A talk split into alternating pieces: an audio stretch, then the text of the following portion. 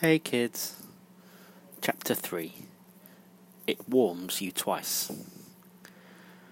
Christmas was over at grandmother's house. The old oak beams were still decorated with trails of ivy, and there were still branches of holly stuck in the tops of picture frames. The last turkey bone had been picked, the last thimble found in the pudding. They had even got a good way round the Christmas cake and they had been to a circus. Barney lay in bed in the grey morning light. For once, he was not in a hurry to jump out of bed. The air in the bedroom felt icy to the end of his nose. Let me see, he thought. Is there anything special to look forward to today? He couldn't think of anything. He was looking at the thick black beam in the wall that grew out of the floor right up to the ceiling. It had been part of a ship before it was part of the house, grandfather said. It had deep holes cut out of it where other bits of timber had fitted into it. What was that hidden in one of the holes? Barney sat up in bed suddenly. It was the flint, Stig's flint, left there since last time he had come to stay and he hadn't even thought about Stig all over Christmas. He got out of bed and looked out of the window. There was white frost on the grass. A few hopeful birds hung about the bird table, fluffed up like woolly balls, waiting for some food to be put out for them. He reached up and took out the flint. It was like a lump of ice. I wonder what it's like living in a cave these days, thought Barney. Poor Stig. He must be cold. After breakfast, Barney slipped out of the house and went off to the pit. In the copse, the frozen leaves crunched like cornflakes under his feet. He climbed down into the pit on the far side, where the cliff was lowest, and it hurt his fingers to hold on to the icy tree roots. The nettles were all dead in the bottom of the pit, and the old cans had lumps of solid ice in them. There was no sign of life in the shelter, though he noticed the ashes of a small dead fire and a faint smell of wood smoke still hung around. But at the back of the cave was a kind of nest made of bracken and dead grass and newspaper. He thought he heard breathing sounds coming out of it. Stig, Barney called. Nothing happened. I wonder if he's like a dormouse, he thought, and goes to sleep all the winter. He called again. Stig? Are you there? There was a rustle in the nest, and a mop of black hair poked up out of it. Underneath it was Stig's face, but it was screwed up in a very strange expression. Is he cross? wondered Barney anxiously. His eyes still screwed up and his mouth shut, Stig took a deep breath. Then he sneezed. It was a sneeze like a cannon going off, and it made the cave echo. You did give me a fright, said Barney. You've got a cold, Stig. No wonder, when you live in this damp place. You need a good fire. He looked around the shelter and the cave. There didn't seem to be any wood to burn. Stig's heavy flint axe was leaning against the wall, and Barney picked it up, but he saw that the edge was crumbled and blunt. You'll have to sharpen this, said Barney. Stig crawled out of his nest, blinking stupidly. He moved as if his joints were rusty, and he did not take the axe as Barney held it out to him. All right, I'll do it then, said Barney. I expect it's quite easy. He sat down with the axe between his knees picked, and picked up a heavy iron bolt and tried to remember how he had seen Stig chip the flint. But it was painful holding the cold flint and the cold iron, and his fingers were so clumsy that they would not do what he wanted them to. Oh, never mind, said Barney. Come on, we've got to get some wood. he stood up with the axe and went out of the shelter. Stig followed, half awake, half frozen, and silent. They climbed up out of the pit and looked around the copse for wood to cut. Barney could see now that someone, probably Stig, had already been chopping and breaking down the dry branches. He chose a fairly thin thorn tree and set to work on it. The axe swung, the tree shook, the flint bounced off the tough bark, but he didn't seem to be getting anywhere. Stig just squatted miserably on a bank with his arms wrapped around his knees. Here, you have a go, puffed Barney. It'll warm you up anyhow. My grandfather always says wood warms you twice. Once when you cut it, and once when you burn it. He handed the axe to Stig, but Stig only looked at it sadly and shook his head. Barney got worried. He really must do something about Stig. Suddenly, he had an idea. Wait here, Stig, he said. I won't be long. Barney ran off through the copse and up the field towards the house. He went to the shed at the back and got his grandfather's big steel axe and the long, sharp crosscut saw. Hmm, what else did he need? Yes, a coil of rope. He slung it over his shoulder and made off again down the field to the copse. Here you are, Stig, he called, as he came up to Stig huddled on the bank. The sight of the shining steel axe worked like medicine on Stig. He uncurled himself and picked up the axe by its long handle. He tried its sharp edge with his thumb. He weighed it in his hands and swung it like a golfer testing a new club. His black eyes lit up, and he looked around for something to use his new weapon on. Standing among the saplings of the copse was a tall ash tree, with a trunk at least two feet thick. Stig marched up to it, swinging the axe. Oh no, cried Barney. You mustn't. Not that one, Stig. But there was no stopping Stig. At the first blow, the blade bit deep into the tree. White chips flew as he swung again and again. Barney hopped round him excitedly, Stig, he called, do you think you ought to? Oh, Stig, isn't it too big, Stig? Stig, I didn't know you were such a chopper. Well done, Stig. Stig, Stig, let me have a go. There was soon a great wedge cut into the side of the tree, but it was still only halfway through. Stig stopped for a rest, and they both looked at the tree. It swayed a little in the light breeze. You know what, Stig, said Barney. It's going to fall and smash the fence if we're not careful. I'd better tie a rope to it. He slung the coil of rope round him and pulled himself up by the lower branches of the tree. He, he had climbed most of the trees round about before, but he had never climbed one that was already chopped halfway through. He supposed he should have tied the rope on before they had started cutting. As he climbed higher, he could feel something different about the swaying of this tree.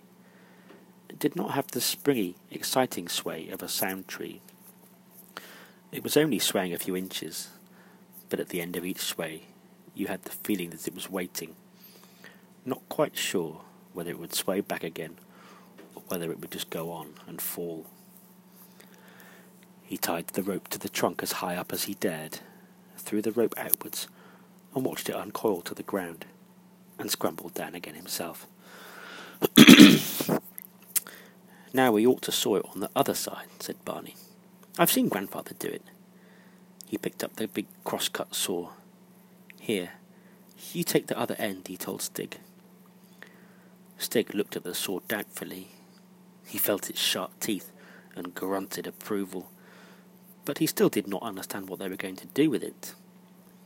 Look, said Barney, you hold that end, and I hold this end. I pull, and then you pull. It's easy once you get started. Stig still looked a bit blank. They scraped away clumsily at the bark of the tree trunk, until at last the saw teeth cut a straight groove and settled into it. Stig's eyes widened as the sawdust began to fly, and he pumped the handle furiously.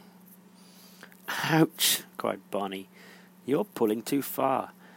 You've made me skin my knuckles. Steady! cried Barney. Must we go so fast? We've got a long way to go yet. Stop! cried Barney. Look, Stig, you're pushing as well as pulling. It makes the saw bend, and it makes you tired too. At last they settled down to a steady in, out, snore, snore. The blade sang as it bit deeper into the wood, and the sawdust spurted out each end. Then the whole thing seemed to get sticky, and at last, however hard they struggled, they could not move it either way. Mm, bother, said Barney. Now what? They stood back and looked at the tree. The weight of the branches on one side was making the trunk lean that way and closing up the crack the saw had made. We'll have to pull, said Barney. Stig and he took the end of the rope and heaved. The crest of the tree came slowly towards them, hung still, and swayed back again. They heaved again. This time the tree seemed to come a little further, hung longer, but still it swung back. With their third pull, as it rocked towards them, there came a cracking sound from the trunk. It's coming, cried Barney excitedly. The tree swayed away from them again, but they heaved again, and this time there were more splintering cracks. Once more, shouted Barney. They tugged. The tree rocked slowly, hung at the end of its swing. Then, instead of rocking back again, lurched further over towards them. From the trunk came a splitting, rending, screeching sound, and Stig and Barney turned and ran. Barney heard an appalling rush and crash and splintering of branches behind him as the crest hit the ground, and the topmost twigs thrashed the back of his legs as he ran. They turned to look. Barney's heart was bouncing with excitement. Phew, we've done it, he gasped, gaping at the ruin they had made, and the great empty hole they had left in the skyline. Oh, What a lot of firewood. that afternoon, Barney brought a hatchet, iron wedges, and the big sledgehammer down to the copse. Stig and he trimmed off the smaller branches cut up the boughs into long logs, and managed, after long and patient sawing, to cut the main trunk into three. Then they set to work to split it up. This seemed to be a thing Stig understood. They started a split with the axe, put in an iron wedge, drove it in with the hammer to make the split grow, then drove in other wedges, until at last there was a satisfying split and the fibres of the timber parted from end to end. The sky was now getting grey and dark, and an icy wind had begun to blow, but they did not notice it. It warms you twice cutting wood. They trundled the logs to the edge of the pit and sent them crashing to the bottom, not too near the den. Barney looked up at the pale sunset and saw a kind of dust floating down from the sky. Sawdust?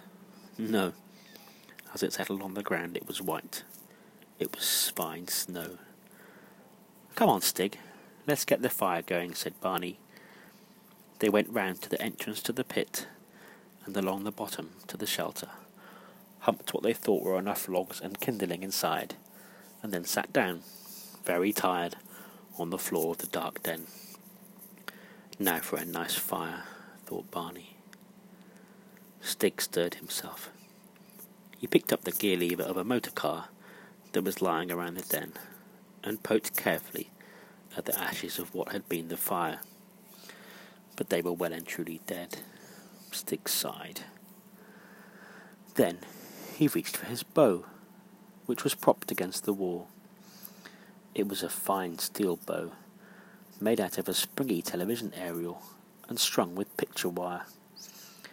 He took the leg of a hardwood chair, which was sharpened to a point at one end. He fitted the point into a hole in a block of wood which he held with his toes, passing the bowstring around the leg of the chair, held the top of the chair leg with a cracked egg cup, and began to draw the bow backwards and forwards, so that the string made the chair leg twirl. Barney watched, fascinated, as Stig worked away. But though Stig seemed to warm enough at the job, Barney was getting cold. At last the point of the chair leg twirling in the block of wood began to smoke. Stig quickly fed it with a handful of grass and started blowing on it, still fiddling away frantically with the bow. The grass glowed, Stig fiddled and blew, but everything in the cave was damp, and the little fire died out with a wisp of smoke. The bowstring frayed and snapped. Stig, exhausted, said something in his strange language, threw the chair leg across the cave, and sat there, biting his nails. Do you want a light, Stig? asked Barney brightly, Then he took a box of matches from his pocket and struck one. The little flame suddenly lit up the cave. The effect on Stig was amazing. He uncurled himself and leapt to his feet in a bound, and stood staring at the lighted match with round eyes. When the flame burnt down to Barney's fingers, and he had to blow it out, Stig gave a sort of despairing moan. It's all right, Stig. I've got lots more, Barney said. He struck another, and Stig jumped again, but this time crept up to stare at it close. Come on, let's have some paper and twigs, said Barney. By the light of a third match they found some, but they were not very dry, and it took another three or four to get a little fire going. Stig was lying on his stomach, blowing like a bellows, now gently, now fiercely, adding a twig here and a splinter from a wooden box there, building a careful pile, feeding the fire where it was needed. At last the flames licked upwards. The smoke began to clear itself through the hole in the bath, and a warm glow began to light up the walls of the cave. Stig put two big logs crossed at the back of the fire, and they began hissing and sizzling happily. Stig stretched himself out in the warmth like a cat, then held out his hand to Barney, as if asking for something. Barney handed him the matchbox. You want me to show you how to strike a match, Stig? Here, push the little drawer thing. That's right, but not too far. Take out a match. Now you better shut the box. Hold the match by the white end, not the black end, silly. Now rub it on the side of the box. No, the side. There. After one or two tries, Stig managed to strike the match. He held the little flame and gazed at it until he burnt his fingers and he had to drop it. Go on, strike another, urged Barney. Granny's got plenty. A box only costs about a penny, I think. But Stig wouldn't waste another. He took the box and hid it in his bed. It was clear he thought a match was a very precious thing indeed. Stig came back to the fire with his hands full of chestnuts. He put them in the ashes, and they lay and waited until the chestnuts popped. Then they hooked them out with the gear lever and blew on them and ate them. There were plenty of nuts in Stig's hoard, and Barney ate twenty-three. He felt wonderfully full and warm, and he lay, looking at the fire and at the shadows dancing on the walls of the cave. But Stig was squatting, with a faraway look in his eyes, and a piece of charred board in his hand, looking towards a blank wall of the cave. He seemed to be looking through it, not at it. He moved up to the wall, his eyes fixed intently, as though he was watching something interesting through a window. Then suddenly he attacked the white wall with his blackened stick. On the chalk he made sweeping black lines, and there was the outline of a galloping horse. More fierce scrapes of the stick, and there was a stag with antlers galloping. Soon there were little men running with spears and bows and arrows. Barney was hopping with excitement. Stig, you are a good drawer. I wish I could do pictures like that. Do some more, Stig. Ooh, the men are killing the deer. For there was a spear stuck in the shoulder of a galloping deer, so that it hurt to look at it. But Stig took no notice and did not seem to be aware of Barney, for Stig was not thinking about making pictures. He was out there with the hunt, galloping with the animals, running with the hunters, and his hands, practised as they were at working with hard flint and tough bone, went on drawing the springy black lines on the white wall, as if they could not help it. Barney watched the hunting scene grow on the cave wall, and the last thing he thought about was the time. There was no clock in Stig's cave, not one that went, anyway. He went back to the fire to make it up, and caught a glimpse of the darkness outside the entrance. It was night, and he had to go back to the house through the dark alone. Stig, I've got to go, he said. But Stig didn't hear. Barney looked at Stig's collection of weapons leaning up against the entrance. There was a spear with a long shaft of smooth hazelwood and a head of gleaming flint. It quivered when he picked it up as if it were alive. Stig, can I borrow one of your spears to see me home? Barney asked. Stig turned his head, saw Barney with the spear, and grinned. Barney took that as permission to have the spear, though Stig was still probably lost in the excitement of the hunt. Barney took a piece of wood from the fire, one end of which was flaming brightly, and with the spear in the other hand, he crept out. It was pitch dark and very cold. An icy wind made the flame of his torch flicker. He hoped it wouldn't go out. As he made his way along the bottom of the pit, he kept his spear ready, just in case. Perhaps the bears and things were asleep for the winter. Perhaps there weren't any bears. After all, this was nowadays, wasn't it? The only dangerous things were motor cars when you crossed the road. Or was it nowadays? It was difficult to feel sure in the dark at the bottom of the pit. There was something squatting in his path. Barney gripped his spear tightly and held it poised. It was all right.